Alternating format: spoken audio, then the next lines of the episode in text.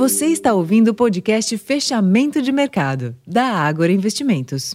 Olá, investidor. Eu sou Ricardo França. Hoje é quarta-feira, dia 6 de setembro, e sinais de resiliência na economia americana pressionaram o mercado acionário em Wall Street, após avanço inesperado do índice de gerentes de compras, o chamado PMI do setor de serviços nos Estados Unidos, o que coloca em dúvida a convergência da inflação e pressionou os juros futuros.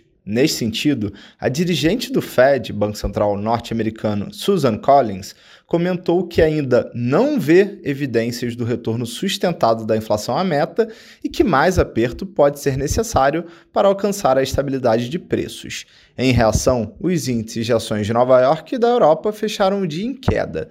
Também pesou no sentimento do mercado o resultado das encomendas à indústria da Alemanha, que recuaram muito além do esperado. Nem mesmo a nova alta do petróleo foi suficiente para dar fôlego aos mercados. No Brasil, na véspera do feriado do Dia da Independência, a postura foi de cautela, com desconfiança em relação ao cumprimento da meta fiscal e pressão adicional do ambiente externo. No fim, o Ibovespa estava na mínima do dia, em queda de 1,15% aos 115.984 pontos, giro financeiro de 20 bilhões de reais.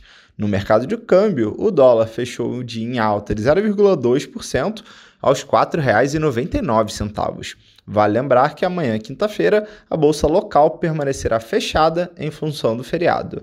Esses foram os principais destaques da sessão dessa quarta. Eu vou ficando por aqui, desejo a todos uma ótima noite e até amanhã.